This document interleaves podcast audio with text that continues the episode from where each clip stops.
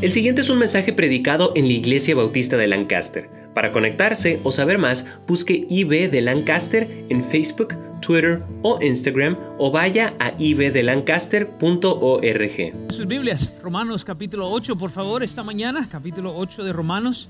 Si estuviera yo en algún lugar extraviado uh, y tuviera que escoger nada más un libro de la Biblia, escogiera el libro de Romanos si tuviera que escoger un capítulo del libro de Romanos, escogiera el capítulo 8. Y si tuviera que escoger un pasaje entre tantos maravillosos en todo este libro, escogiera Romanos 8 del 28 al 39. ¿Puede leerlos conmigo? Pongámonos en pie en reverencia al Señor y a su palabra si usted puede. Bienvenidos una vez más a la Iglesia Bautista. En momento este, vamos a concluir el servicio con un tiempo de oración y reflexión. Pero ahorita leamos, versículo 28 dice, y sabemos que a los que aman a Dios, todas las cosas les ayudan a bien, esto es, a los que conforme a su propósito son llamados, porque a los que antes conoció también los predestinó para que fuesen hechos conformes a la imagen de su Hijo, para que Él, Jesús, sea el primogénito entre muchos hermanos. Y a los que predestinó, a estos también llamó, y a los que llamó, a estos también justificó, y a los que justificó, estos también glorificó. ¿Qué pues diremos a esto? Si Dios es por nosotros, ¿quién contra nosotros? El que no escatimonia a su propio Hijo, sino que lo entregó por todos nosotros, ¿cómo no nos dará también con Él todas las cosas? ¿Quién acusará a los escogidos de Dios? Dios es el que justifica. ¿Quién es el que condenará? Cristo es el que murió. Más aún el que también resucitó, el que además está a la diestra de Dios, el que también intercede por nosotros. ¿Quién nos separará del amor de Cristo? ¿Tribulación o angustia o persecución o hambre o desnudez o peligro o espada? Como está escrito, por causa de ti somos muertos todo el tiempo, somos contados como ovejas de matadero. Antes, en todas estas cosas, somos más que vencedores por medio de aquel que nos amó. Por lo cual estoy seguro de que ni la muerte ni la vida, ni ángeles, ni principados, ni potestades, ni lo presente, ni lo porvenir, ni lo alto, ni lo profundo, ni ninguna otra cosa creada nos podrá separar del amor de Dios que es en Cristo Jesús, Señor nuestro. Amén. Pueden tomar asiento. Pues venimos aquí muchas veces y la meta en la vida cristiana y la meta de Dios para su iglesia es que sigamos adelante. Y hoy queremos hablar de un camino seguro, queremos hablar de cómo seguir adelante en el amor de Cristo. La Biblia dice aquí claramente que nuestro Dios dice nos ama. Hace unos días yo ah, iba con mis hijos en rumbo a la escuela y si se imaginan cómo es tratar de salir a tiempo con cinco hijos, honestamente un poco apurados y íbamos este, en el carro y este, por supuesto, ah, como todas las mañanas, este, pusimos ah, un poco de música en el carro y yo iba honestamente perdido en todas mis obligaciones y el horario del día, uh, etcétera. Y en eso empecé a, ver a mi hijo, mi hijo Micah estaba sentado a la par mía de 13 años y él estaba cantando, estaba ahí eh, con su boca abierta, su cabeza hacia arriba, viendo hacia afuera la ventana, cantando como si fuera nada a las alabanzas al Señor, su canto favorito. Y cuando él empezó a cantar, me fijé algo increíble. Primero, su voz cambió. Parece ser que esta semana, ayer hablaba como niño, hoy habla como hombre. Lo oí cantando y me fui en mi mente a ese niño cachetón de tres o cuatro años, con los cachetes más grandes que la cabeza, que cantaba al Señor y me decía, dai, dai, dai.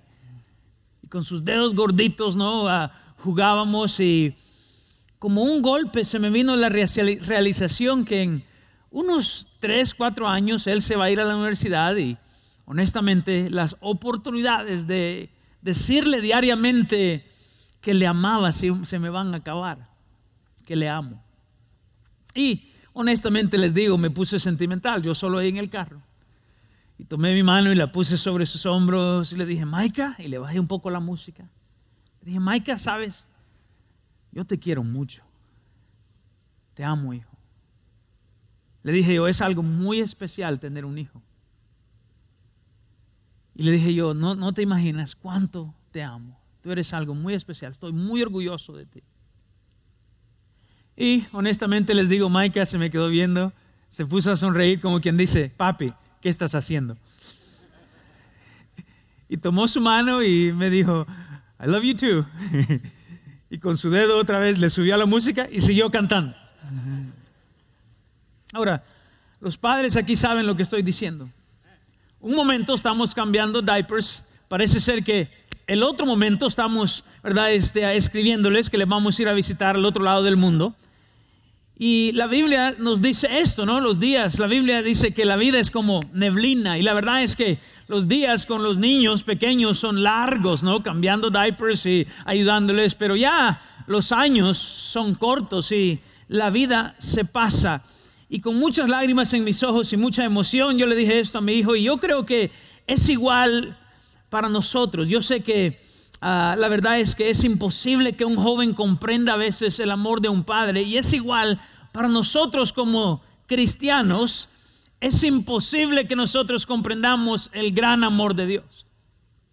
Yo creo que muchas veces, eh, ah, como en ese carro, yo me fui pensando en mi hijo y después mi mente se fue al amor de nuestro Padre Celestial para con nosotros y mi mente me llevó al amor de Dios y yo creo que se nos hace imposible conocer y comprender el amor que Dios nos tiene a nosotros. Es imposible que nuestra mente tan limitada comprenda completamente el amor de Dios. Nosotros como hijos de Dios, cuando vemos las expresiones de su amor, su salvación, su protección, su provisión, el perdón de nuestros pecados y muchas veces esa perseverancia en su amor, a veces, si somos honestos, podemos sentir su amor y a veces honestamente no lo sentimos. A veces cuando Dios expresa su amor, nosotros lo vemos. Como cuando Dios mandó a su hijo y le puso en un pesebre y cuando él murió en una cruz ahí fuera de Jerusalén, la Biblia dice que Dios mostró su amor ahí para con nosotros, en que siendo aún pecadores, Cristo murió por nosotros. Y cuando entendemos ahí que nuestro Dios prefirió hacerse hombre, morir, que vivir sin ti y sin mí, eso es algo que muchas veces nos conmueve. Y sentimos su amor. Pero hay muchas veces que nos preguntamos, como mi hijo, quien me dijo, papi, ¿qué estás haciendo? Yo creo que en muchas ocasiones en la vida nos hacemos preguntas, dudamos ese amor.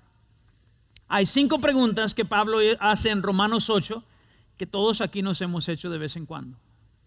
Cinco preguntas que Pablo presenta como al el fin de después de una larga disertación sobre el claro y maravilloso amor de Dios. Por eso es que Pablo dice ahora que tú sabes, dice ahora que tú lo has visto expresado. Dice, quiero que lo recuerdes y dice que en muchos de nosotros estamos aquí, nosotros leemos esto y, y Pablo emite una tras otra pregunta como fuegos, uh, ¿verdad? Pirotécnicos al aire, una tras otra para hacernos reconocer que en realidad, a pesar del hecho que a veces no entendemos y vemos las circunstancias de la vida y apuntamos el dedo y decimos, papi, ¿qué estás haciendo? La realidad es que Dios nos ama.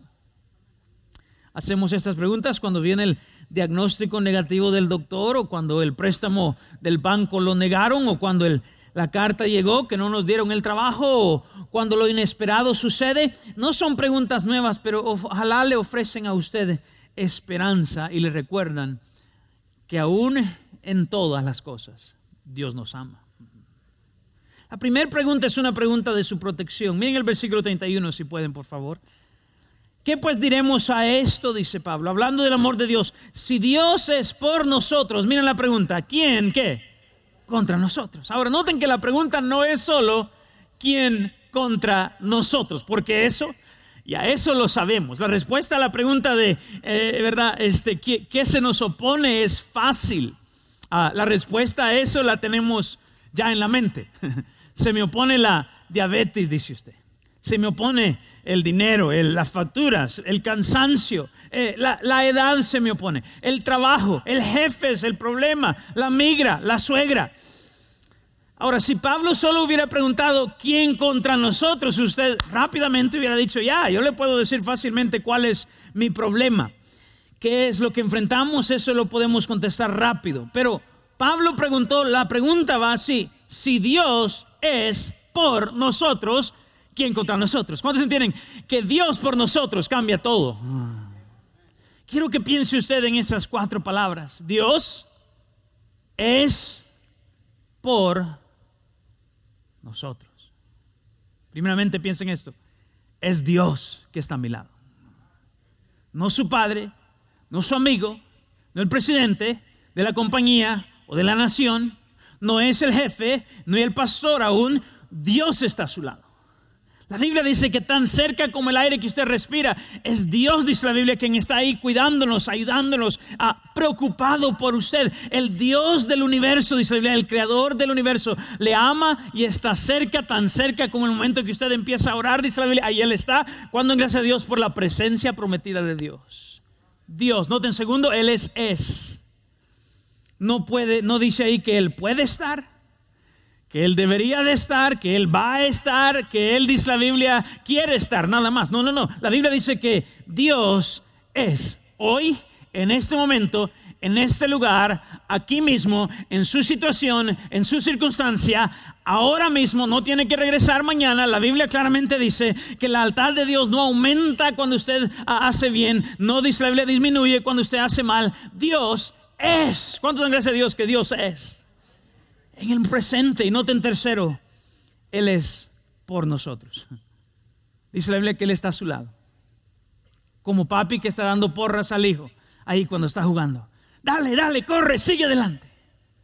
Dice la Biblia que así es nuestro Padre Celestial. Este es mi Hijo amado. En Él tengo complacencia. Él le aplaude en sus victorias. Él le recoge cuando se cae, dice la Biblia. Estamos hablando aquí nosotros de algo que sabemos. La Biblia nos dice una y otra vez de esta función de nuestro Dios. Él está por nosotros. Y si usted está quieto, usted oye su voz. Y si usted le ora, dice la Biblia, dice la Biblia, y usted viene a Él cansado y cargado, Él dice la palabra de Dios, le ayuda con su carga, Él le hace descansar. Si, se, si pierde el ánimo en la batalla, Él está ahí para recogerle. Dios es por nosotros. Está a nuestro lado, Dios está a su favor. Quiero que entienda algo. Usted es especial para Dios, hoy, tal como es. Si Dios tuviera un calendario, Él hubiera ya circulado el, el día de su nacimiento. Él no se olvida de usted. Yo creo que si usted, si Dios tuviera un carro, Él tuviera una sticker ahí atrás, ¿verdad? Soy el papá de Carlos, un hijo privilegiado. Soy el papá de, y ponga ahí su nombre. Yo no sé si Dios se tatúa, creo que no. Pero Isaías 49, 16 dice que sobre las palmas de su mano tiene escrito nuestros nombres. Isaías 49, 15. ¿Se olvidará la mujer de lo que dio a luz para dejar de compadecerse del hijo de su vientre? Yo veo a las mamás con bebés recién nacidos. Y les soy honestos, conozco a muchas de ustedes que antes tenían recién nacidos y ahora ya es recién nacido y es un hombre, es un caballero. Es un soldado, es un gerente. Y le puedo ser honesto, aunque él esté al otro lado del mundo, yo veo a muchas mamás acá y en su mente esta mañana usted despertó con ese hijo, ese hombre, esa mujer a quien usted dio a luz. Y si yo le recuerdo ahorita, usted se acuerda de cómo era su pelo cuando nació, ¿sí o no? se acuerda de cómo huelía. Bueno y malo. Amén. Y la Biblia dice esto. Aunque olvide ella, yo nunca me olvidaré de ti. El amor de Dios, dice la Biblia, es mucho más poderoso aún que el amor de una madre. Últimamente les he dado un versículo una y otra vez que muestra cuánto nos ama el Señor. No muy conocido, No es fácil de encontrarlo, así que mire aquí en la pantalla tal vez. se encuentra en Sofonías capítulo 3 versículo 17. Escríbalo y búsquelo más tarde en su tableta tal vez. Dice la Biblia esto. Jehová está en medio de ti. Eso quiere decir que Él está en cerca de nosotros, dice. Dice esto, poderoso, Él salvará. ¿Cuántos entienden que nuestro Dios, dice la Biblia, se especializa en proteger a su pueblo? Se gozará sobre ti con alegría. Dice la Biblia que como un papá o mamá con su bebé, dice la Biblia que el, Señor se goza sobre usted. Dice, se regocijará sobre ti con cánticos. Dice, como esa, mamá o ese papá dice que está enamorado de su bebé, a tal grado que le canta cantos y le da, dice la Biblia, este, melodías tal vez en la noche para hacerle dormir. Dios hace lo mismo en los momentos más difíciles y oscuros de la vida. Dios, dice la Biblia, nos ama, le canta a sus hijos. ¿Cuándo se entienden esta mañana? Pablo dijo entonces, la pregunta es, ¿verdad? Si Dios es por nosotros, entonces la protección. ¿Quién contra nosotros? ¿Cuándo se entienden? Estamos aquí, sabemos esto, que si sabemos esto, que si Dios está por nosotros, ¿va a dejar nuestro Dios que algo malo nos suceda entonces? No, no sabemos esto. Romanos 8:28. Pablo dijo, sabemos que a los que aman a Dios, todas, ¿cuántas? Todas las cosas que hacen les ayudan a bien. Así que puede dañarnos la muerte a los hijos de Dios. Ya no. Puede destruirle la enfermedad. Puede perder usted su propósito. Puede perder su salvación. No, aunque un ejército acampe contra mí, no temerá mi corazón, dijo David. ¿Por qué? Porque si Dios es por nosotros, dice la Biblia, que ¿quién contra nosotros? Dios protege a su pueblo, queridos hermanos. ¿Cómo puede seguir una iglesia adelante? Sencillo. La pregunta de la protección. Dios es por nosotros. Lo único que usted necesita es el amor de Dios. Segundo, la pregunta de la provisión. Noten en Romanos 8, versículo 32, porque aunque estamos aquí decimos, si Dios es por nosotros, seguimos preguntándonos, yo, pero ahora, ¿quién podrá ayudarme? ¿Y cuántos entienden que el chapulín ya no puede venir? Y nos preguntamos, ¿quién cuidará de mí? Pero también nos preguntamos, ¿quién proveerá? Romanos 8:32, Pablo dijo, el que no escatimonia a su propio Hijo, sino que lo entregó por todos nosotros, ¿cómo no nos dará también con él? ¿Cuántas? Todas las cosas. La pregunta es muy sencilla. Pablo dice, imagínate, imagínese usted un hombre encuentra a unos maleantes golpeando a un niño. Y él llega y los Hace huir y rescata al niño y lo salva y lo lleva al hospital y en lo que está ahí este hombre encuentra de que este niño no tiene papás, es un huérfano. Y él, este, ah, bueno, ah, paga, por supuesto, sus tratamientos, le cuida y es más, cuando sale del hospital, le adopta, le toma como su hijo, lo trae a su casa, le da su nombre, le da una recámara, le dice, hijo mío, eres tú de aquí en adelante. Y, unos días después, eh, este papi eh, oye que este niño está llorando en su recámara. Llega a la recámara, le, dije, le dice, hijo, ¿qué pasa? Y le dice, oh, papi, estoy preocupado. ¿Qué va a pasar conmigo mañana? ¿Cómo voy a comer? Ay, ¿cómo voy a comprar ropa? ¿Cómo voy a, eh, eh, verdad, tener techo para dormir? Y el papá le dice, hijo, ¿no entiendes? Yo arriesgué mi vida para salvarte y ah, di mi dinero para ah, cuidarte y eh, te he tratado como mi hijo, ahora eres mío. ¿Y, ¿Y cómo voy a hacer todo eso si no proveer todas tus necesidades?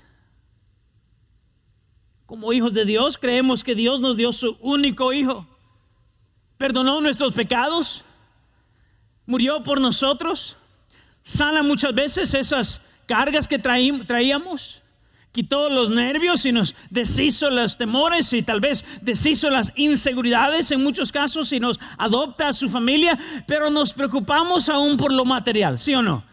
¿Cuántos aquí se preocupan por lo material? Digan que sí, amén. ¿Alguien aquí se ha preocupado por lo material? Amén.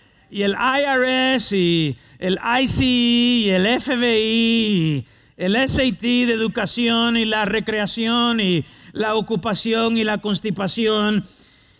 Y el dinero cuando lo tenemos, ay, verdad, este, sí, que me lo van a robar, ¿qué me van a hacer al carro? ¿Qué le van a hacer a mi casa? Hay que protegerlo. Y cuando no lo tenemos, ay, no tengo dinero, ay, no hay para pagar las cosas y nos preocupamos por el gluten y las calorías, sí o no, y el azúcar y la diabetes y el cáncer y, verdad, por si no es, eso no es suficiente, eh, verdad, este, nos preocupamos por el perro y por el gato, por el frío, por el calor, por el invierno que viene y hace frío, el verano, hoy el sol. Yo tengo 18 años esta mañana de pastorear y les puedo decir que he conocido a dos tipos de creyentes y esto es muy sencillo.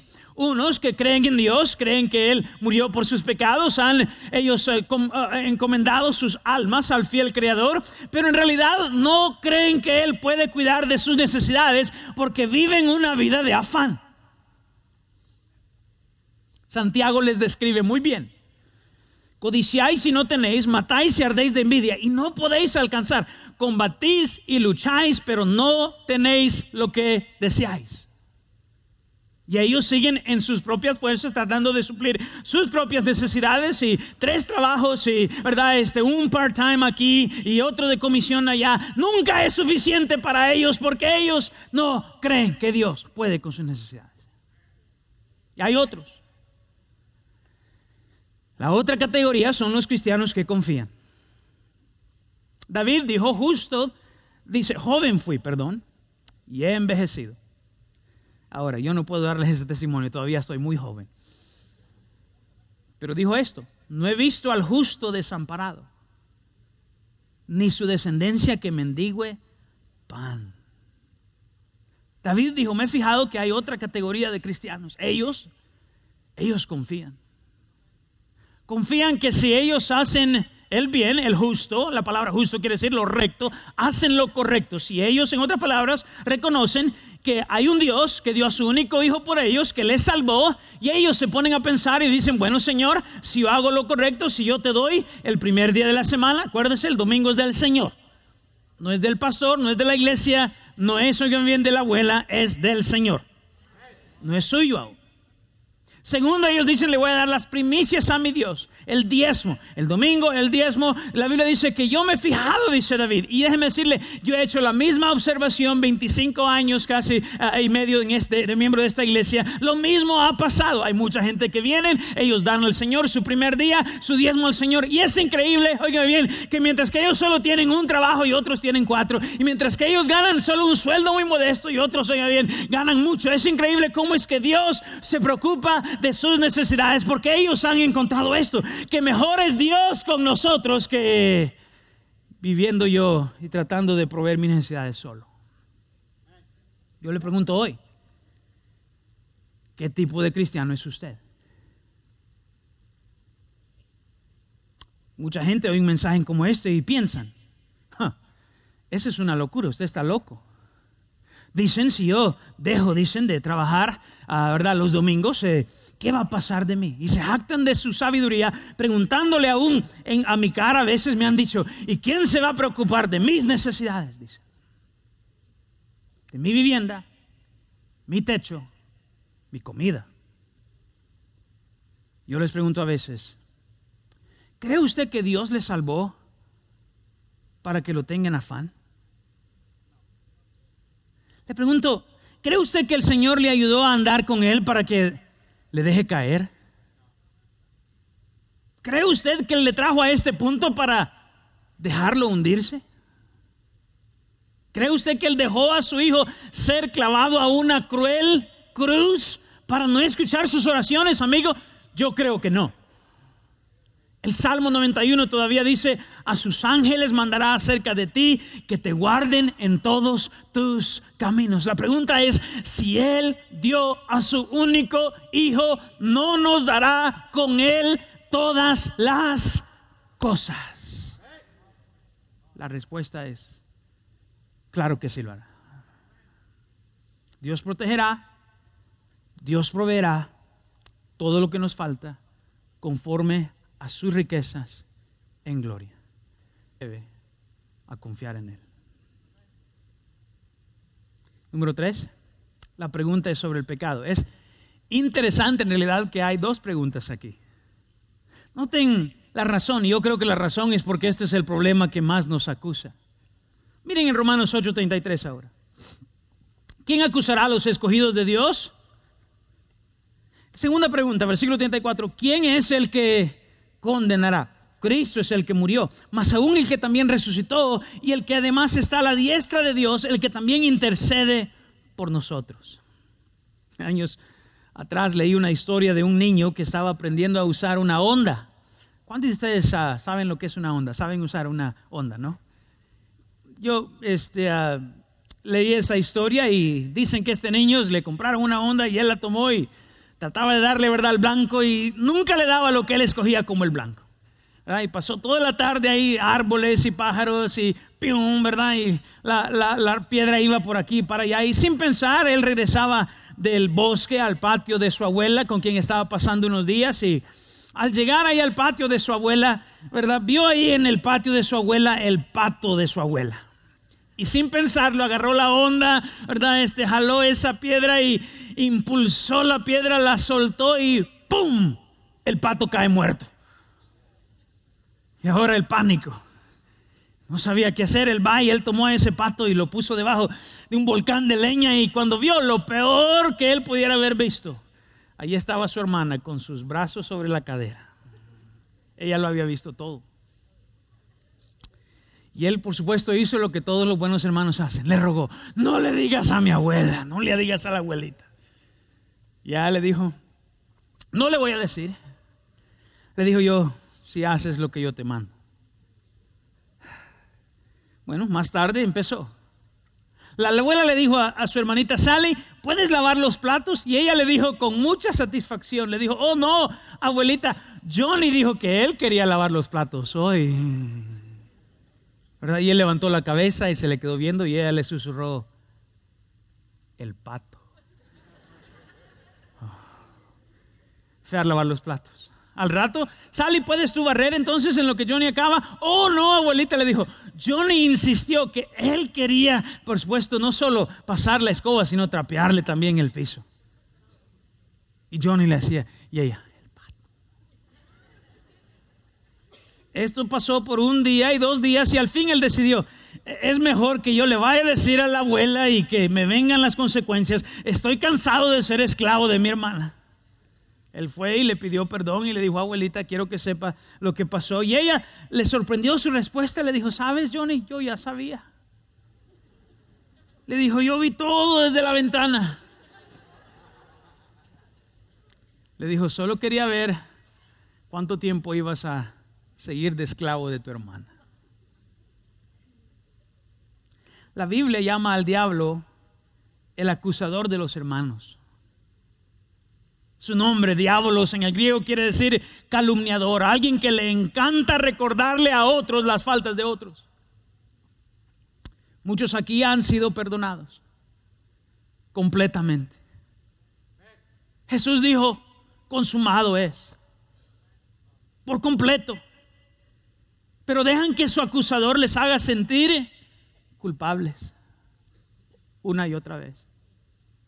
El enemigo está ahí fijándose, le encanta ver, le encanta apuntar, toma notas, está ahí con las manos sobre las caderas. Ajá.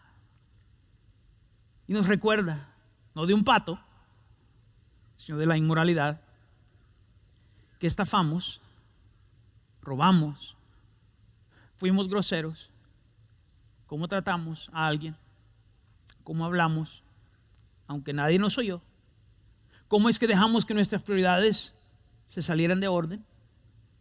¿Cómo es que no obedecimos al Señor? Y nos recuerda. ¿Pudiera yo llevarle al cielo? Imagínese allá el justo juez, el Señor. El enemigo acusándonos. Usted se presenta y él empieza. Oh, yo lo vi. ¿No te acuerdas de él? Fue infiel. No oraba. Oh, era un ávaro. Todo pensaba que era para él. Oh, ¿no te acuerdas? Y él le dice al juez, ¿qué dices? Nuestro Dios dice, la paga del pecado es muerte. Pero después busca en un libro, oh, este es mi Hijo amado. La dádiva de Dios es vida eterna en Cristo Jesús. Y Él dice, este murió en Cristo. ¿Cuántos entienden? Que Él dijo, todos sus pecados han sido perdonados. De repente el diablo callado y nosotros gozosos. Amigo, esa es la realidad para cada uno de los que están en Cristo. Cada persona, dice la Biblia, que se arrepiente de sus pecados. De repente viene la palabra de Dios, dice, el perdón no tiene que andar haciendo penitencias, no tiene que estar haciendo más buenas obras, dice la Biblia. Es más, las obras nunca podrán pagar sus pecados. La pregunta se hace, ¿quién acusará a los escogidos de Dios? Dios es el que justifica. ¿Quién es el que condenará? Cristo es el que murió, más aún el que también resucitó y que además de esto, dice, está a la diestra de Dios el que también intercede. Es nuestro abogado de defensa por nosotros. Es nuestro abogado. Intercede, dice ahí. Nuestros pecados han sido pagados, perdonados completamente. Por eso dice Romanos 8 al versículo 1. Noten lo que dice. Dice, ahora pues ninguna condenación hay para los que están en Cristo Jesús. Déjeme decirle, si usted está aquí, usted dice, yo tengo esa pregunta del perdón de mis pecados. Esa pregunta de qué, qué va a pasar con ellos. La pregunta, amigo, oiga bien, es esta. Es, ¿tiene usted a Cristo? Si usted ha sido salvo, dice la Biblia. Esto es muy sencillo en su amor, Dios le quiere y le puede perdonar. Usted dice, yo soy salvo, pero usted no entiende, he pecado otra vez. Amigo, dice la Biblia, si confesamos nuestros pecados, Él es fiel y justo para perdonarnos y limpiarnos de toda maldad. Dan gracias a Dios por el perdón. Amén. El amor de Cristo nos protege, provee, perdona. Pero noten por último, habla aquí de su permanencia. Esta es la pregunta final y yo creo más importante. Miren el versículo 35. ¿Quién nos separará del amor de Cristo? Ahí está. Míreme aquí. Esa es la pregunta que todos nos hacemos. ¿Cuánto nos ama el Señor? Pablo pudiera haber comenzado con esta, pero ahora como conclusión, para incluirlo a todo, dice, ¿quién nos separará del amor de Cristo? Así que al final dice, como quien dice, al fin de todo, ¿hasta cuándo nos ama Dios? ¿A qué grado dice? ¿Qué inclusivo es su amor? Solo el domingo cuando estamos aquí bien vestidos, cuando se entienden? Hasta yo me caigo bien el domingo. Solo es cuando hacemos algo bueno por alguien más, oh, qué, gozo. Ah, cuando tenemos victorias, cuando nos dan el aumento, cuando ascendemos, cuando parece ser que todas las cosas están funcionando. ¿Qué, cuando soy grosero? ¿Cuánto me ama el Señor entonces decimos? Usted vino aquí hoy porque la pregunta no es cuánto nos ama hoy el Señor, sino qué del día lunes cuando soy malcriado en el carro. ¿Qué del martes, dice usted, cuando yo pienso cosas horribles? ¿Qué usted dice eh, cuando pensé algo que no debería de pensar? Cuando hablé como no debía. Ah, y, de repente, por eso venimos a la iglesia. ¿Qué cuando me emborraché el martes, pastor? ¿Qué cuando hablé de cosas malas? ¿Qué cuando me enojé con Dios porque me trajo algo inesperado? ¿Qué cuando me frustré? Con mi Creador y Salvador. Quede entonces. Quede entonces, pastor. ¿Aún me ama? Eso es lo que Pablo quería saber. Eso es lo que usted quiere saber. ¿Le soy honesto? Eso es lo que yo quiero saber. Bueno, ¿qué hizo Dios para mostrarnos su amor? Puso una estrella en Belén, un coro en las nubes angelical, unos pastores sobre una colina. Les mandó a ver un niño en un pesebre que vivió sin pecado. Lo clavó a una cruz como para decir, tú eres mi hijo amado. Así te amo nos conoce a todos. Desde su país a Palmdale, desde el doctor al que es driver de Uber, pone manos sobre su hombro en esta mañana y me mandó para decirle, te amo. No te imaginas cuánto te amo. Eres mi hijo amado.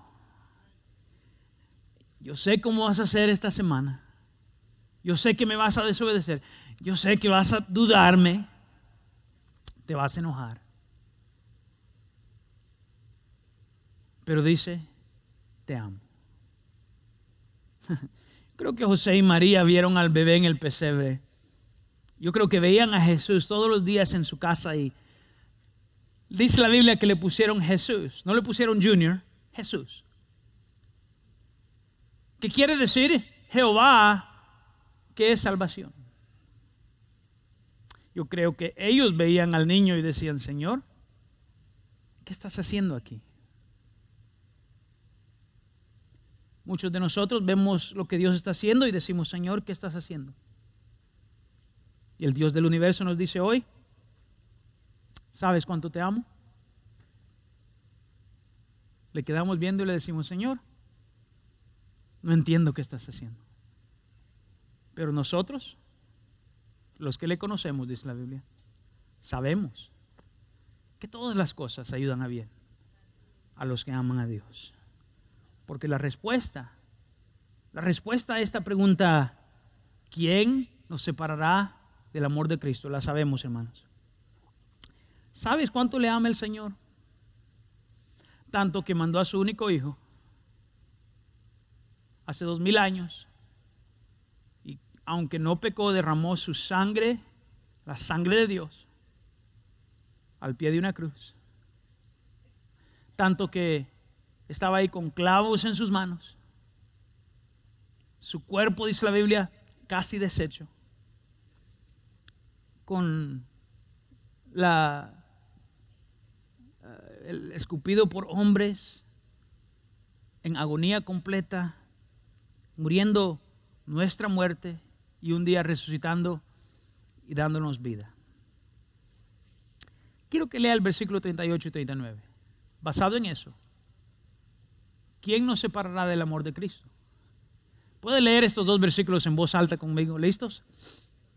Por lo cual estoy seguro de que ni la muerte, ni la vida, ni los ángeles, ni principados, ni potestades, ni lo presente, ni lo porvenir, ni lo alto, ni lo profundo, ni ninguna otra cosa creada nos podrá separar, dígalo, del amor de Dios que es en Cristo Jesús, Señor nuestro. Yo no sé qué le trae la vida, pero esto estoy seguro. Nada nos separará del amor de Dios, dice la. Absolutamente nada. Esa es la pregunta que todos queremos saber. Por eso es que como hijos de Dios, quiero que leamos el versículo 37. Noten lo que dice la Biblia ahí. Este es nuestro son esta mañana. Antes, en todas estas cosas, somos qué? Más que vencedores por medio de aquel que nos amó. No sé qué enfrenta, pero por el amor de Cristo que permanece para siempre, dice la Biblia.